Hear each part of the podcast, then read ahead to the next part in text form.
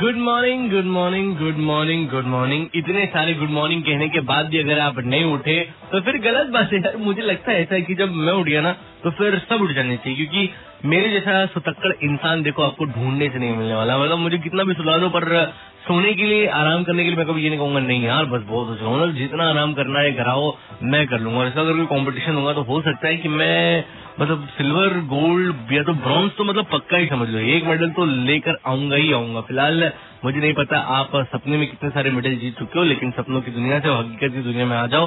स्वागत है आपका, विशाल आपके साथ मॉर्निंग नंबर वन में। गुड मॉर्निंग है तो नई नई सुबह, नया नया सोमवार, यानी कि एक बार फिर से वही काम, वही बॉस का सड़ा हुआ चेहरा, वही दिन भर की टेंशन। तो संडे बीत गया भाई साहब, संडे को जो खुशियां होती है उनका जो स्टॉक होता है वो लिमिटेड होता है, लेकिन मंडे से लेकर सैटरडे तक अनलिमिटेड जो काम का स्टॉक होता है वो रहता है।